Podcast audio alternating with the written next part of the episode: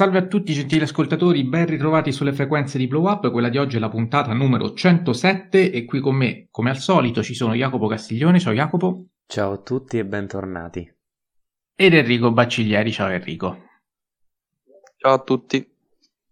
Allora, oggi torniamo ad occuparci di animazione giapponese, non lo facevamo da diverso tempo, approfittando quindi dell'uscita anzi del ritorno nelle sale cinematografiche italiane di Akira o Akira, qual è la pronuncia? Jacopo, dimmelo subito così non sbaglio.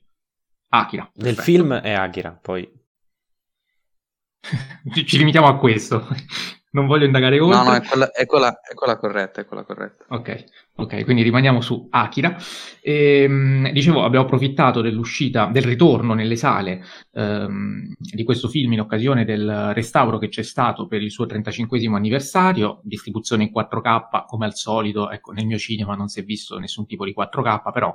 Ehm, non so se, se, se, se voi eh, avete notato, siete andati in sala e avete avuto la possibilità di usufruire del 4K eh, e quindi di questo restauro. Io no. L'ho rivisto. Non sono andato. No, niente cinema, ok. Eh, e ad ogni modo... Ad ogni modo vi segnalo che comunque eh, in un video è disponibile un cofanetto in 4K del film, quindi il restauro comunque è stato fatto e anche se non siete riusciti a vederlo al cinema potete acquistarlo e vederlo a casa. E, ehm, e, e quindi dicevo, eh, approfittando di questa circostanza, abbiamo deciso di dedicare la puntata a quello che è considerato eh, quasi all'unanimità, eh, adesso vediamo cosa ne pensiamo anche noi tre, ma penso che siamo abbastanza schierati, un, un capolavoro assoluto, di sicuro una pietra miliare eh, dell'animazione tutta. Eh, Akira è eh, un film di Katsuhiro Otomo, film del 1988, è l'adattamento di un suo manga Ehm, che peraltro quando il film è uscito, cioè nell'88, il manga era ancora in corso perché era stato iniziato nell'82 e poi è terminato soltanto nel 1990. Questo poi ha comportato anche diverse divergenze sia nello sviluppo della trama che nel finale, su questo magari poi eh, Jacopo si concentrerà perché è più esperto di me. Enrico io... forse, visto che io il manga non l'ho letto. Eh, il manga purtroppo so, consiglio ovviamente ai nostri ascoltatori di comprare l'edizione che è stata fatta qualche anno fa, però eh, io non ce l'ho perché costa un casino, costa 22 euro a volume e i volumi sono 5, quindi oltre 100 euro. E tu però li hai letti? Perché pensavo che... Cioè, non so dei due chi è messo no. meglio su Akira. Tu non avendolo mai visto al cinema pensavo... No, no, io non, non, l'ho letto e sulla questione lettura però avrò da dire una cosa sul film. Va bene, quando vuoi ovviamente. Sei libero, io qui veramente mi limito a, a moderare più che altro, visto che dei tre come al solito sull'animazione sono quello che eh, è meno ferrato, decisamente meno ferrato rispetto eh, ai miei due sodali. Eh, Prima di dar loro la parola, però, eh, racconto brevemente la sinossi del film per chi non dovesse conoscerlo. Eh, il film è ambientato nel 2019, eh, un 2019 ovviamente che nell'88 poteva essere soltanto immaginato, ehm, è ambientato quindi dopo una terza guerra mondiale che eh, ha trasformato Tokyo in una nuova città, eh, Neo Tokyo, Neo Tokyo, eh, una città quindi post-atomica, e in generale lo scenario del film eh, gioca molto con l'iconografia post-atomica giapponese, visto che il Giappone poi dalla bomba atomica è stato concretamente e storicamente colpito. Um, un, uh, ci sono una serie di teppisti che uh, girovagano con delle motociclette, uno dei quali si chiama Tetsuo, e a un certo punto viene prelevato dai militari del progetto Akira eh, che eh, intuiscono alcune sue capacità eh, telecinetiche extrasensoriali e quindi lo sottopongono a una serie di esperimenti eh, che eh, le, le, risvegliano ehm, in modo poi devastante perché Tetsuo che è un ragazzo eh, che nel suo gruppo è anche forse il più piccolo è anche un po' invidioso del più grande Kaneda un po' invidioso, un po' lo ammira, insomma, classiche dinamiche di gruppo, ehm, a un certo punto quando viene a conoscenza di questi suoi poteri non riesce a controllarli, preso dalla frenesia di utilizzarli e la situazione quindi poi degenera con un finale nuovamente apocalittico, mi permetto di dire.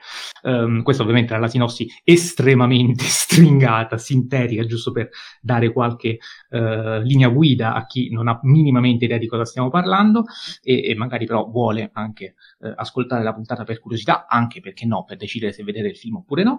E, um, il film fu una produzione colossale per il tempo, dal momento che costò circa un miliardo di yen e eh, in quegli anni comunque la media di un anime per realizzarlo insomma venivano spesi tra i 100 e i 200 milioni, quindi siamo a circa 10 o 20 volte il costo medio, tant'è che fu creata una casa di produzione ad hoc, eh, la Kira Comedy Company, una partecipata tra le migliori compagnie cinematografiche di anime, quindi giapponesi, eh, tutto questo proprio per la realizzazione di un film che è a tutti gli effetti un colossal dell'animazione giapponese, al tempo soprattutto in Giappone fu rivoluzionario e fu rivoluzionario anche perché in qualche modo esportò in modo forse definitivo il cinema giapponese, quindi eh, l'anime giapponese anche in Occidente. E a questo punto do subito la parola, non so chi dei due vuole iniziare per parlare, per aggiungere eventuali informazioni introduttive e poi per entrare anche nel merito del film. Siete liberi. Chi comincia? Jacopo, Jacopo.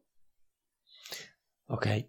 E, um, io sono molto stanco oggi, quindi perdonatemi se sarò eh, meno vispo del solito. Comunque, eh, hai fatto una, un'ottima introduzione, quindi mi, mi limiterò a parlare del, del, del, del, film.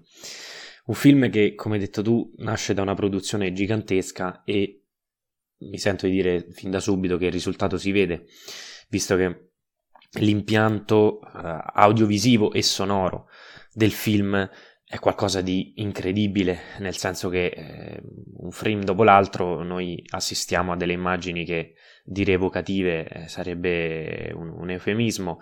chiaramente tutta l'estetica eh, abbraccia la fantascienza, il cyberpunk, eh, deve molto sicuramente a film come Blade Runner.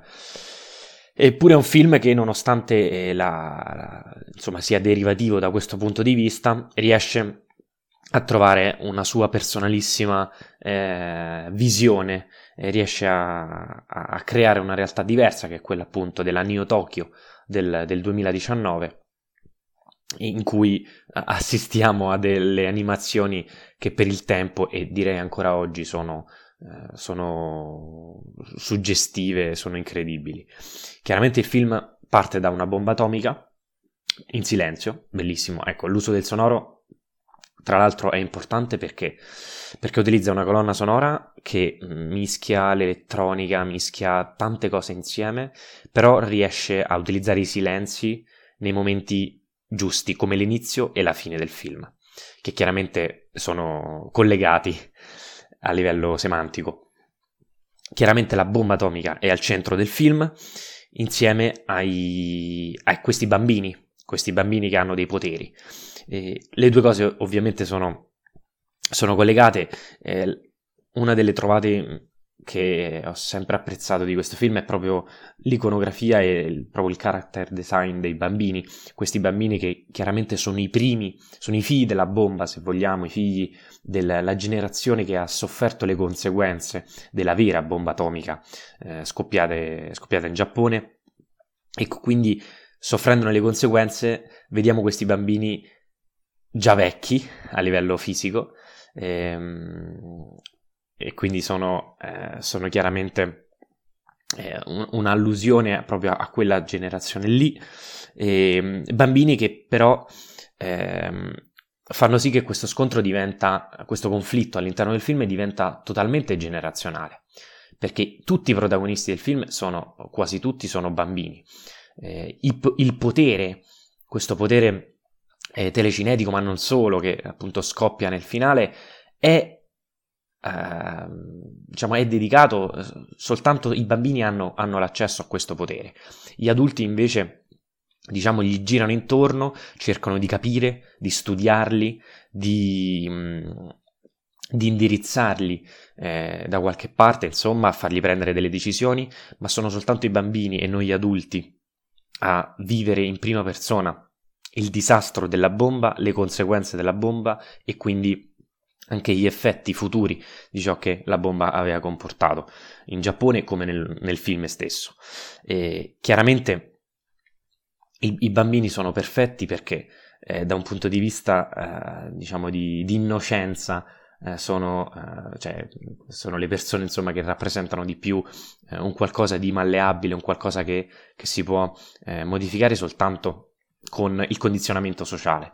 E infatti il film inizia con un, con, un, problema. E, e, e, noi ce ne rendiamo conto soltanto man mano, cioè che questo potere, a causa di un incidente, eh, arriva a un, a un, non bambino, o meglio a un adolescente che non è più un bambino e che quindi ha iniziato a, a, vivere quelle dinamiche di gruppo di cui parlavi o comunque ad essere condizionato dalla società eh, che gli sta intorno eh, e quindi non essendo più puro questo suo potere cioè questo potere eh, a lui diventa molto più pericoloso del previsto. Eh, questo è un film sul potere innanzitutto secondo me oltre che sulla bomba atomica. Nel senso che inizia con dinamiche di potere, inizia proprio con delle lotte stradali in moto, eh, inizia con uh, manifestanti contro la polizia, repressioni eh, e poi si sviluppa proprio questa questione del potere, potere che è diviso chiaramente il, il sistema politico, eh, che è corrotto, che è marcio, che non sa come risolvere, non vuole farlo, eh, o per farlo eh, tenta, diciamo, sistemi poco adeguati. E poi c'è un finto pragmatismo quasi direi americano del, del, colonnello principale che cerca la soluzione, ma poi vediamo che in realtà anche lui viene condizionato da dinamiche di, di potere e quindi cerca di, mm, diciamo, di, di prendere a tutti, a tutti, gli effetti eh, capo, a capo insomma di, di tutta la missione eh, evitando di spartire questo potere. E infine c'è il potere se vogliamo eh, telecinetico, o meglio il potere dello scienziato, cioè lo scienziato direi pazzo, eh, che qui ha un ruolo secondo me molto importante perché rappresenta proprio un altro elemento chiave del film, cioè quello del, del conflitto che l'uomo ha con, uh, con, con, con ciò che, che, l'ha creato. Eh, chiaramente ci sono anche riferimenti a Dio, al fanatismo religioso, però da quanto ho letto, questi sono argomenti che sono trattati molto meglio nel manga e vengono invece soltanto accennati all'interno del film. E poi magari Mattia parlerà dei difetti e non difetti del film, di cui a me non interessa proprio nulla, visto che anch'io lo considero un, un capolavoro. No, no, no, non... ho dato il massimo a questo film. No, quindi... lo so, lo so, lo so, però è giusto. Stavolta non dico niente. Ottimo. Stavolta ci sono io. No, come? No, Attenzione, no, no, chi avrebbe mai detto? Non mi fare questo proprio stasera. Comunque, lo scienziato, ecco, un'altra è un'altra, diciamo, eh, fetta della torta che, che partecipa a, questo, a questa, diciamo, divisione del potere, visto che è proprio anche a causa sua che eh, pur di ottenere la verità del mondo, pur di ottenere una risposta che forse non, nessuno saprà mai, eh, lui però per un momento la vede prima di morire, quindi eh, chiaramente anche di fronte alla morte lo scienziato eh, eh diciamo, eh, cerca di ottenere la, la, sua verità assoluta. Ehm, è un film quindi che gioca col potere, gioca con la bomba atomica, i bambini sono al centro della questione, come ho già detto, e chiaramente c'è un... Ehm, diciamo quello che dicevo prima sull'inizio e, del, e la fine che sono entrambi in silenzio, sono un inizio e una fine che chiaramente eh, riprendono, se vogliamo, anche 2001 di Sano lo spazio. Um, è un, questo è un film che gioca sulla ciclicità della vita e la morte, chiaramente. È un film che, che cerca proprio di, eh, di raccontare il marcio attraverso eh, il marcio del Giappone, il marcio, della, come abbiamo detto, della politica, del sistema militare, di, di, di tante cose, tutte vere, e questo è forse la parte più inquietante, e, e il fatto che noi vediamo però costantemente bambini eh, e ragazzi intorno a questo, a questo mondo, il che fa ancora più senso. Eh, questo è un film molto violento, nel senso che eh, viene, eh, Otomo non, non risparmia sangue e violenza, ma lo fa sempre con molta eleganza. Io mi ricordo, se non sbaglio, ci sono parecchi rallenti di esplosioni e, ehm, di palazzi, grattacieli, praticamente l'intera Tokyo, Neo Tokyo, va, diciamo, esplode. E, ehm, però anche questi palazzi, il modo in cui cadono, cioè, se, sembra sempre una. la regia sembra sempre molto romantica, molto poetica, e questo anche sicuramente grazie al, all'impianto sonoro delle, e le musiche. E faccio parlare voi, poi magari continuiamo dopo. Sì, io mi, ag- mi aggancio soltanto a questa riflessione che facevi sul potere, eh, poi di Kubrick magari parlo dopo, però ehm, perché c'è una scena particolarmente che, che, mi ha colpito particolarmente che ehm, cioè quando Tetsuo si incontra con ehm, Kaneda eh, dopo già che sia avvenuta una trasformazione, quindi prima proprio dello scontro finale, eh, lui è seduto su un trono e c'è un braccio biomeccanico che in qualche modo gli spunta uh, dopo che era stato amputato, se non sbaglio, e, ehm, e questo braccio, uh, ecco, è da qui che comincia a perdere il controllo, ma si vede inizialmente il braccio che spunta e i nervi del braccio, che sono nervi, cavi, eh, un mix appunto biomeccanico, um, si aggrappano al trono uh, e, e, si ha proprio la sensazione di uh, un attaccamento a un potere, in quel senso anche temporale quasi, perché ormai lui, su- il suo predominio fisico, il suo strapotere fisico, telecinetico, lo fa diventare anche, uh, lo pone al di sopra del potere militare e del potere politico precostituiti che si erano andati via via disgregandosi e quindi c'è anche proprio visivamente l'attaccamento al potere che poi esplode, secondo me è molto suggestivo in tal senso. Enrico.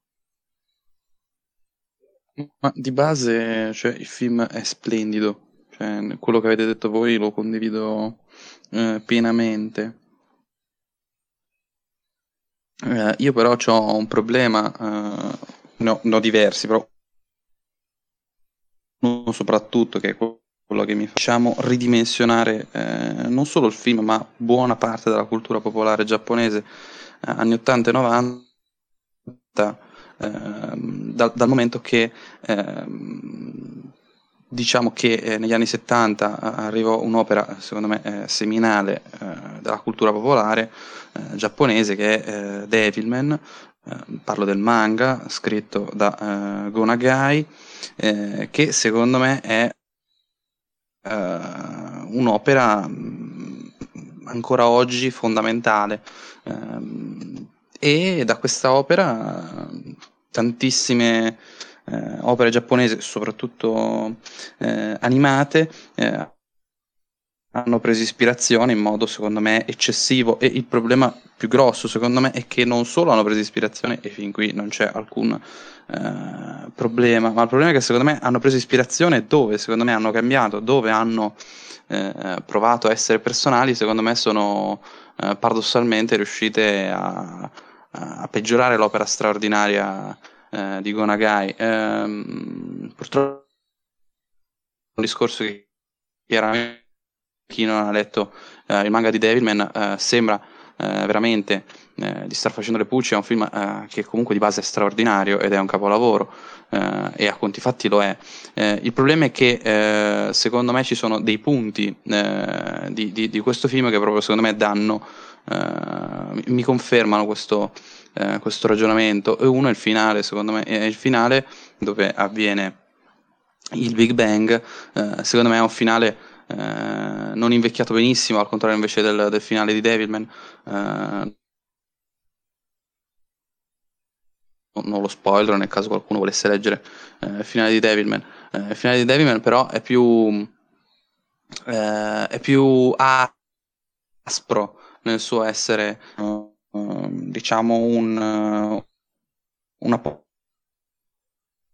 Calisse come lo è in questo caso.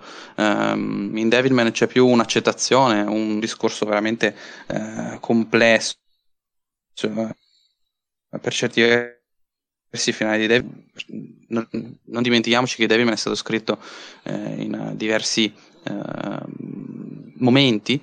Eh, nei, primi anni 70 e eh, diciamo che Gonagai ha cercato di eh, discutere del male eh, in questa opera, però ecco, mh, mm, il problema più grosso, secondo me, di, di, questo film è proprio questo, cioè che eh, nell'eccessivo ehm, ripercorrere diciamo, la struttura di eh, Devilman, c'è anche eh, l'aspetto eh, diciamo di, di, due personaggi, tra l'altro eh, ehm, Akira Fudo è un personaggio di, ehm, di Devilman quindi, insomma, mh, secondo me proprio c'è un problema eh, grosso. Inoltre, ci sono, oltre al finale, che eh, secondo me è, da essere un po'. Eh, for, forse un po' ridicolo, non, non, lo so, non è proprio il massimo, me. Eh, è un finale un po'. Ehm, che non è all'altezza del, del, resto del film per quanto mi riguarda eh, e poi un altro problemino ma è molto più piccolo e per certi versi è giustificabile è secondo me il character design non c'è secondo me un character design convincente eh, lì è un po' un problema che eh, c'era diciamo nella cultura eh, popolare eh, giapponese dell'epoca dove eh, il character design era molto semplice. Eh, oggi se si pensa eh, al character design dei personaggi giapponesi sono tutti molto caratteristici, ognuno è unico, no? Pensiamo a, un manga come Naruto, i tre personaggi all'inizio principali che sono Naruto, Sasuke e Sakura sono tre personaggi completamente eh, diversi loro a livello estetico. Qui invece secondo me i personaggi sono molto simili e da questo punto di vista eh, dicevo può essere giustificato perché ehm, è un po' come se si facesse un discorso di tutto il Giappone e anche il discorso sulla fede, sul, sul credere eh, in Akira eh, può valere in ciascuno di noi e quindi in questo senso è funzionale il character design. Eh, questo discorso può colpire davvero tutti eh, indistintamente.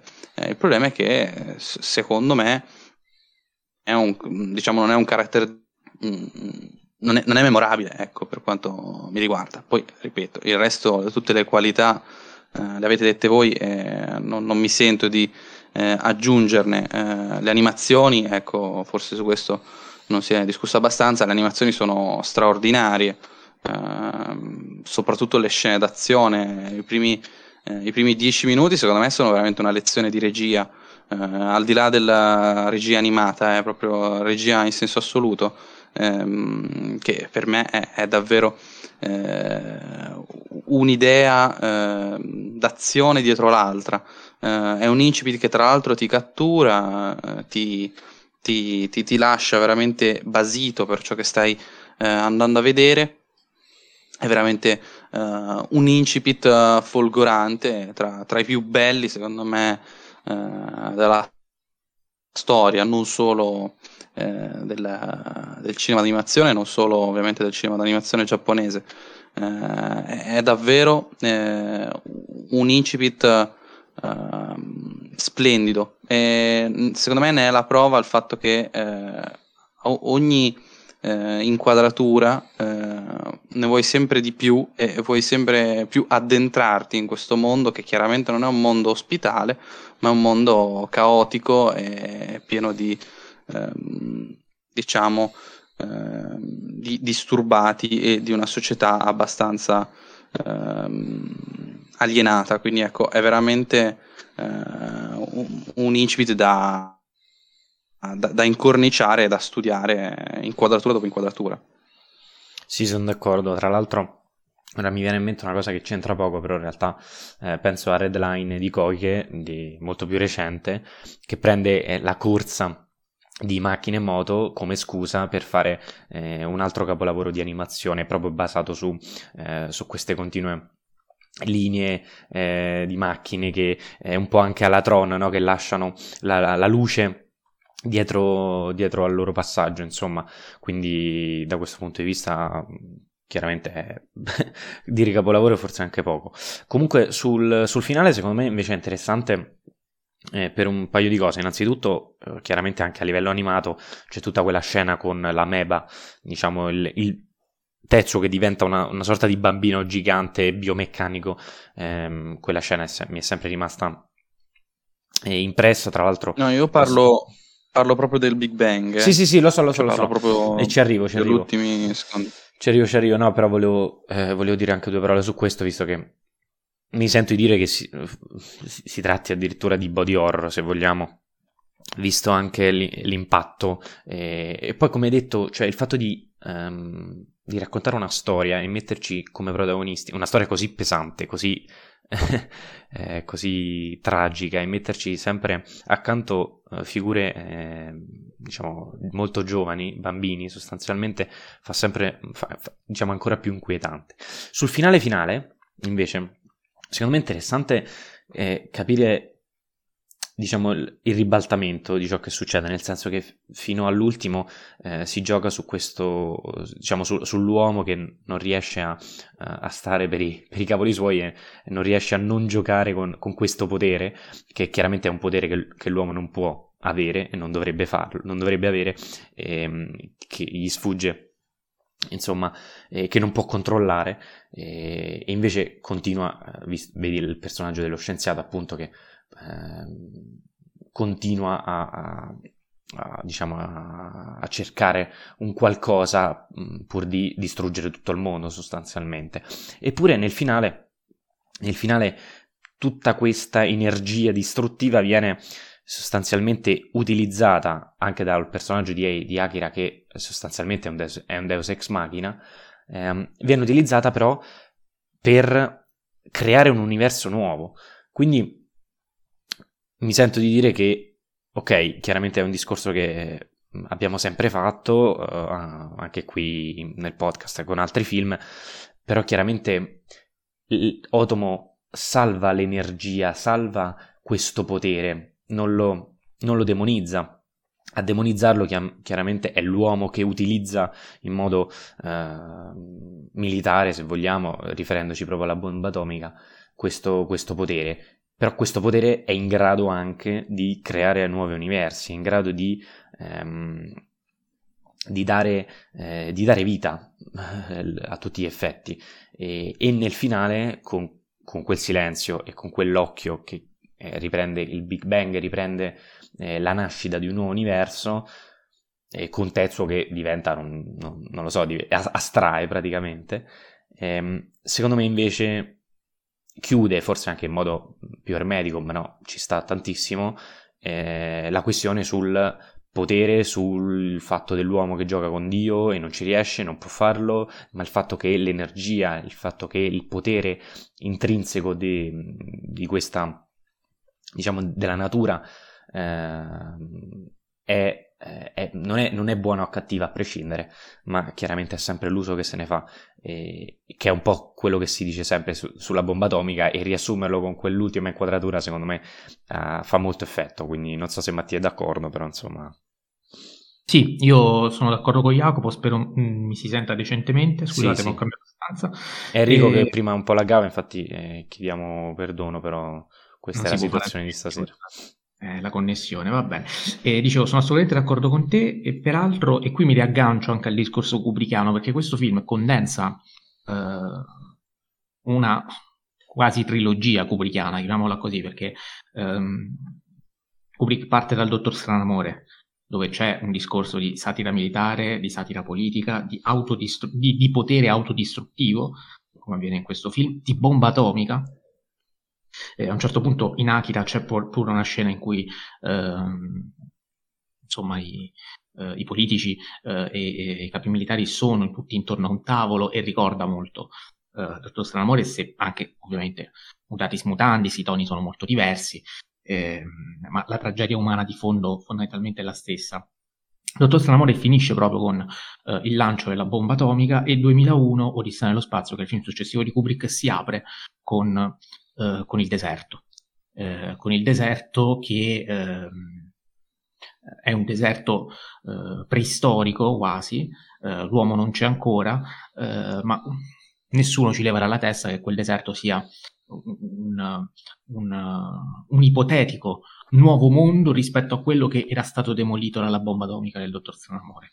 Um, e in quel nuovo mondo si sviluppa quindi un nuovo uomo. Sappiamo come finisce il 2001 Odissea nello spazio con il feto astrale e con quell'occhio, eh, anche qui più volte richiamato. Sappiamo come si apre l'arancia meccanica, cioè con eh, il medesimo occhio, il medesimo, secondo questa lettura, il medesimo occhio ehm, di quel feto astrale. Um, e anche che è quello di Alex Delarge è quello di Alex Delarge naturalmente, certo, e proprio in Arancia Meccanica, eh, anche Arancia Meccanica viene richiamato in questo film, visto che ci sono dei drughi che scorrazzano per le strade, ehm, ci sono del, dei drughi che eh, bevono latte più, eh, sono tutti impasticcati questi ragazzi. E, ognuno di loro ha, o comunque non ognuno di loro, però molti hanno delle manie di grandezza. Eh, anche nel loro piccolo microcosmo sociale eh, c'è un'autodistruzione eh, a cui porta il loro limitato potere. E, e, tutto questo discorso quindi è un discorso che è anche kubrickiano, eh, qui viene trasposto in modo secondo me molto compatto, nonostante alcuni buchi, alcune lacune, alcune ellissi. Eh, io non conosco la matrice a cui faceva riferimento Enrico, quindi nel merito non posso risponderli, però sicuramente mh, mm, immagino che, tante, che, in tanti magari che hanno visto per la prima volta uh, questo film, come me l'altra volta al cinema, siano usciti e sentendoli parlare siano rimasti abbastanza sbigottiti e non abbiano capito di preciso cosa sia, cosa sia successo. Um, perché? Perché l'argomento è complesso, perché il film dura due ore e chiaramente non può condensare tutto in modo anche didascalico e meno male che non lo fa perché laddove non arriva con la scrittura secondo me ci arriva con l'immaginario ci arriva con le immagini, ci arriva innovando perché oltre con Kubrick, giustamente dicevi tu uh, Jacopo, c'è anche Blade Runner da un punto di vista soprattutto scenografico, uh, però poi trova una propria direzione, trova una propria autonomia perché riesce a contestualizzare tutto questo, uh, cioè riesce a direzionare tutto questo con la storia giapponese, che è storia, e partendo poi dalla storia giapponese, da questi riferimenti, a fare un discorso più generale, più universale, eh, che è puramente umano, è appunto quello della autodistruzione del potere.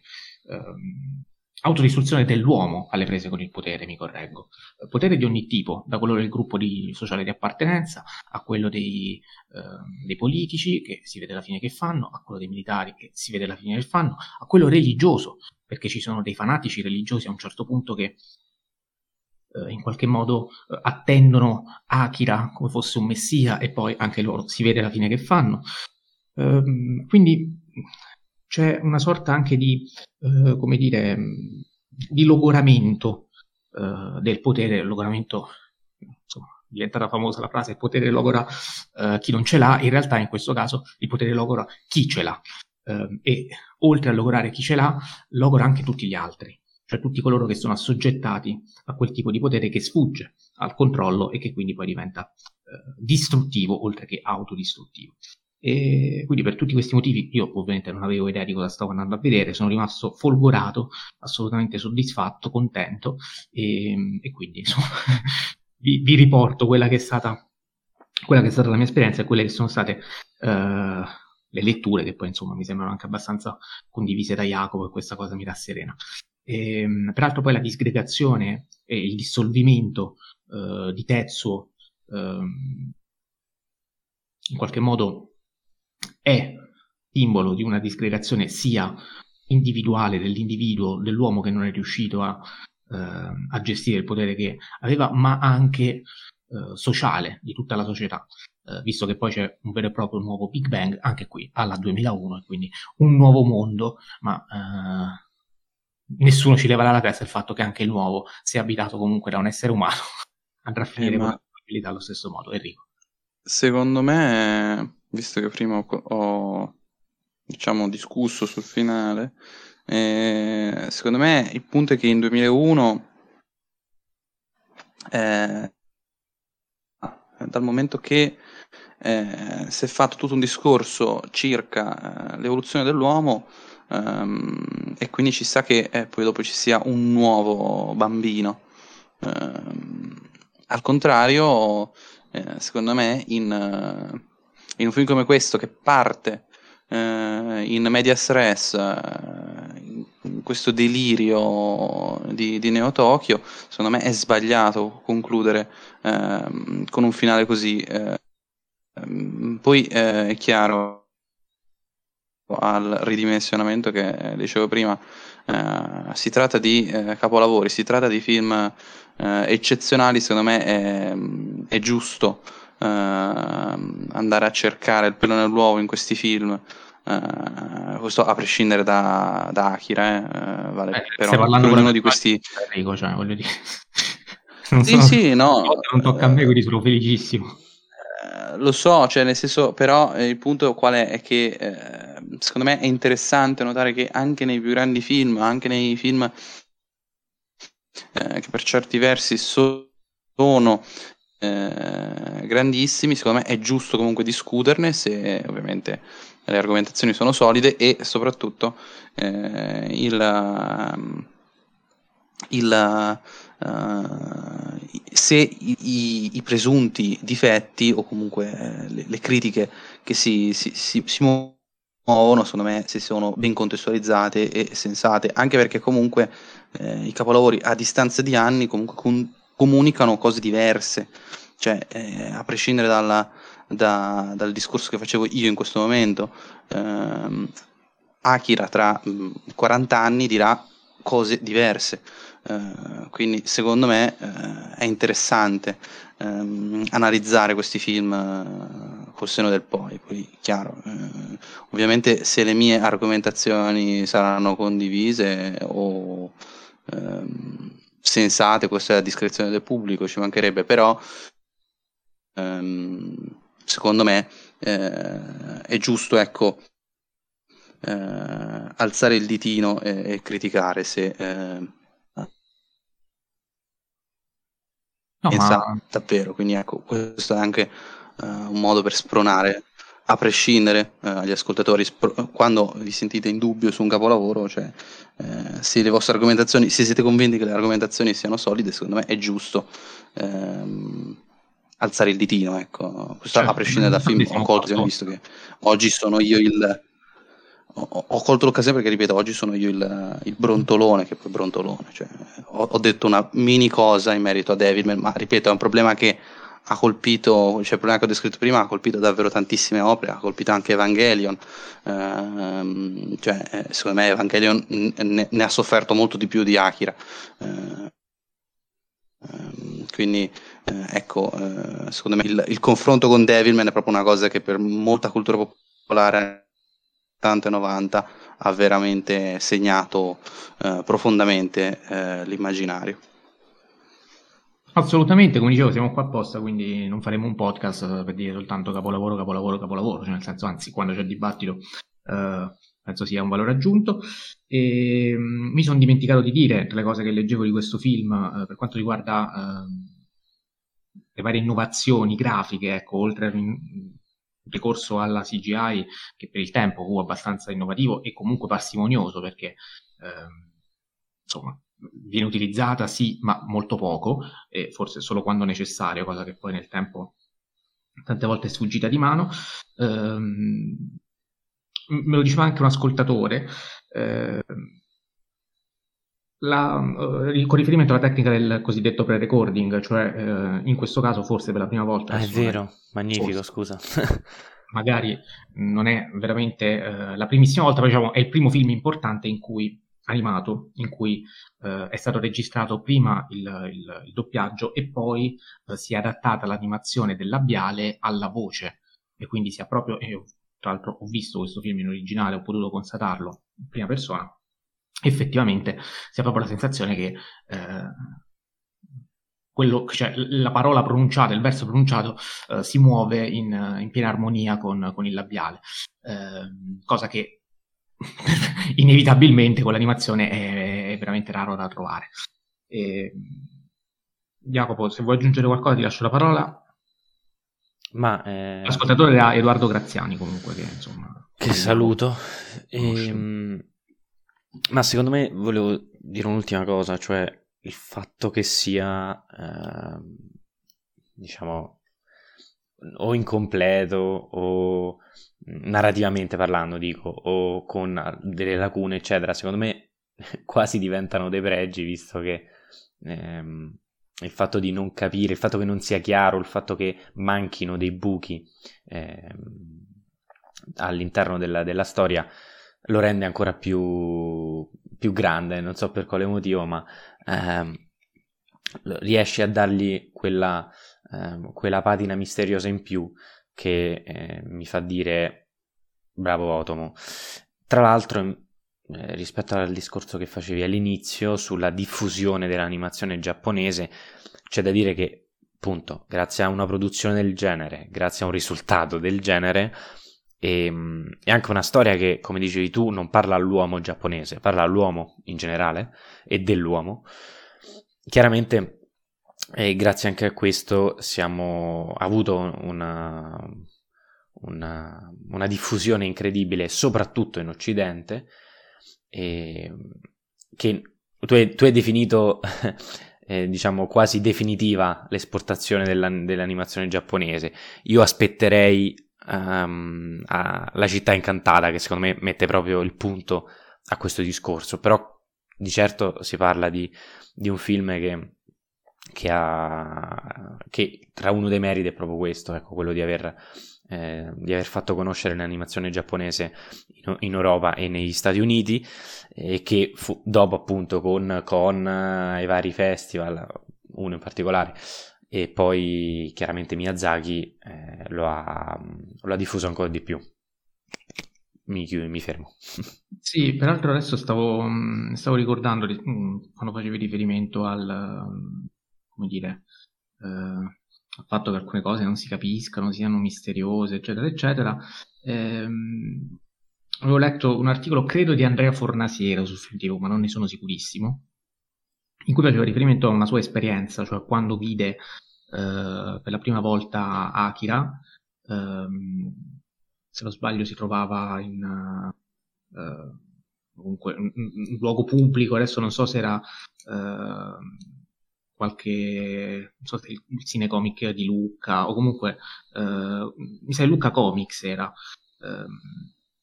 Eh, lui faceva riferimento al fatto che piovesse, che si, eh, c'era questa proiezione, eh, si era trovato lì, ehm, non capiva quello che si dicevano perché eh, tra l'altro il film veniva eh, proiettato proiettato tra mille virgolette, cioè visto tramite un, un videoregistratore con una VHS eh, iperpirata, perché poi al tempo eh, era questo l'unico modo di vedere prodotti orientali, eh, ma mm, una buona fetta della, della, cinefilia che ora scrive sulle riviste si è formata proprio con i VHS eh, scambiati di dubbia provenienza.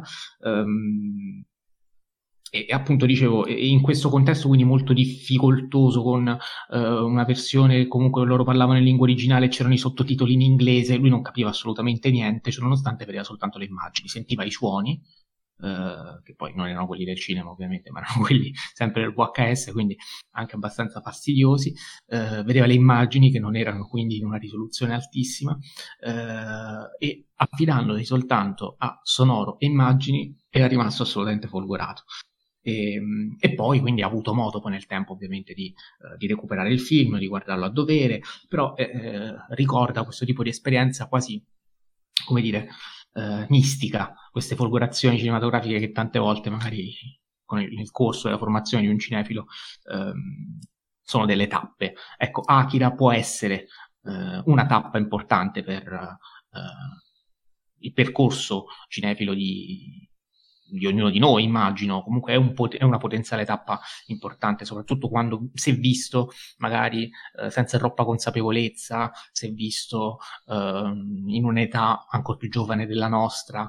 E, e questo secondo me è una qualità eh, tipica dei film che hanno, hanno proprio un immaginario eh, per certi versi derivativo, ma comunque forte abbastanza da riuscire a, ad andare oltre il linguaggio, la lingua, ehm, il testo, la sceneggiatura, la linearità della trama, eh, quindi audiovisivo puro, ecco, nel senso più alto del termine. E, Enrico, vuoi aggiungere qualcosa oppure se vuoi possiamo chiudere? No, no, sto a posto così. Va bene, allora direi che eh, i contributi degli ascoltatori c'era arrivato soltanto, credo S.K ci aveva scritto che Akira era un capolavoro assoluto, eh, non, non, c'erano arrivate particolari domande o osservazioni. Edoardo Graziani, mh, mm, insomma, ci siamo parlati un pochino in direct, faceva riferimento a quella che era stata la sua esperienza perché ama particolarmente questo film e quindi eh, voleva sapere cosa, cosa, ne pensassi subito dopo la visione, quindi ho dato un po' la mia anteprima. E nulla, spero che siate rimasti in qualche modo contenti della puntata, seppur breve, però insomma ehm, è dedicata a un film importante, quindi eh, penso che possiate perdonarci o comunque ringraziarci, non lo so, dipende se preferite puntate lunghe o puntate corte. Saluto e ringrazio Jacopo Castiglione, ciao Jacopo. Ciao a tutti, grazie e via Fellini. Saluto e ringrazio Enrico Vacigliari, ciao Enrico. Ciao a tutti, grazie e scusate il laghino. e saluto e ringrazio tutti voi, non vi dico nulla sulla prossima puntata perché è ancora uh, incerta, stiamo cercando di contattare un ospite, quindi non sappiamo se riusciamo a registrare oppure no. Nel mentre vi saluto, vi ringrazio e seguiteci come sempre sulle nostre pagine Instagram, la mia Stalle K, quella di Jacopo Cinemadoc, quella di Enrico Enrico Paciglieri, seguiteci anche sul nostro canale YouTube Blow Up Podcast Cinema e ci sentiamo al prossimo lunedì.